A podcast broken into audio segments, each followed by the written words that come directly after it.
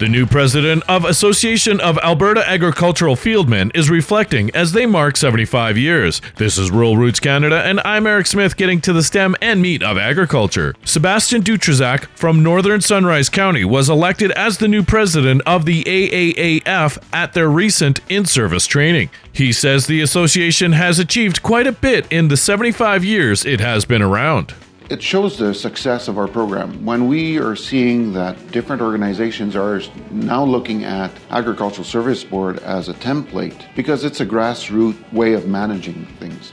He adds they have accomplished a lot collaborating with everyone. Celebrating 75 years is huge. When we're looking at the impact of what we're doing when we're standing shoulder to shoulder with our producers, with our residents, with our municipal government, with our provincial government, we're still the only place that eliminated rats from our province. That's unprecedented. When we're looking at disease and weed spread, we might not be able to eliminate it, but we're reducing the spread, we're reducing the impact. That's because when people are actually all engaged and all committed to the same goals, we can accomplish great things.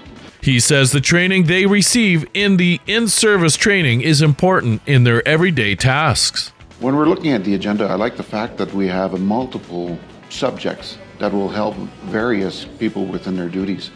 Uh, when we're looking at all our duties, uh, we're dealing with a variety of things that affect our producers and our ratepayers. And as fieldmen, we're the last generalists. For more on this story, go to ruralrootscanada.com. And don't forget to check us out on Twitter, Facebook, Instagram, and LinkedIn. For Rural Roots Canada, I'm Eric Smith, getting to the stem and meat of agriculture.